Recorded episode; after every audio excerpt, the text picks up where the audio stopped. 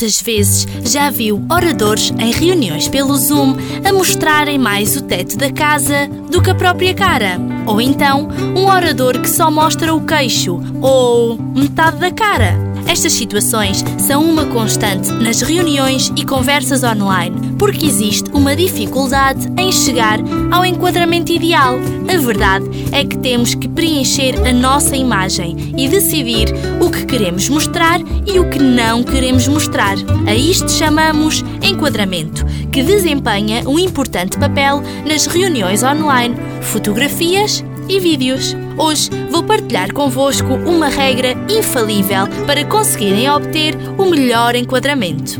Chama-se a regra dos terços, que funciona de uma forma muito simples.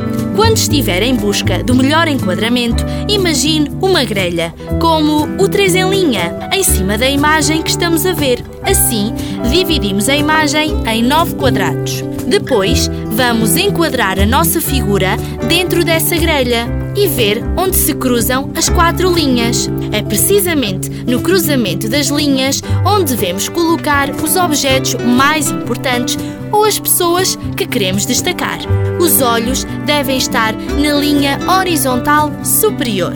Atualmente, são muitos os telemóveis e câmaras que já trazem esta grelha, mas se não for o seu caso, não se preocupe, pois a imaginação serve perfeitamente. Em jeito de curiosidade, esta grelha é também utilizada em quadros de vários pintores, como é o caso da Mona Lisa, de Leonardo da Vinci. Pois, se pensarmos que o quadro se chama Sorriso de Gioconda, percebemos que o sorriso está encostado à linha horizontal superior da nossa grelha. Agora já sabe, na próxima reunião pelo Zoom, experimente imaginar a sua grelha e tenha o melhor dos enquadramentos.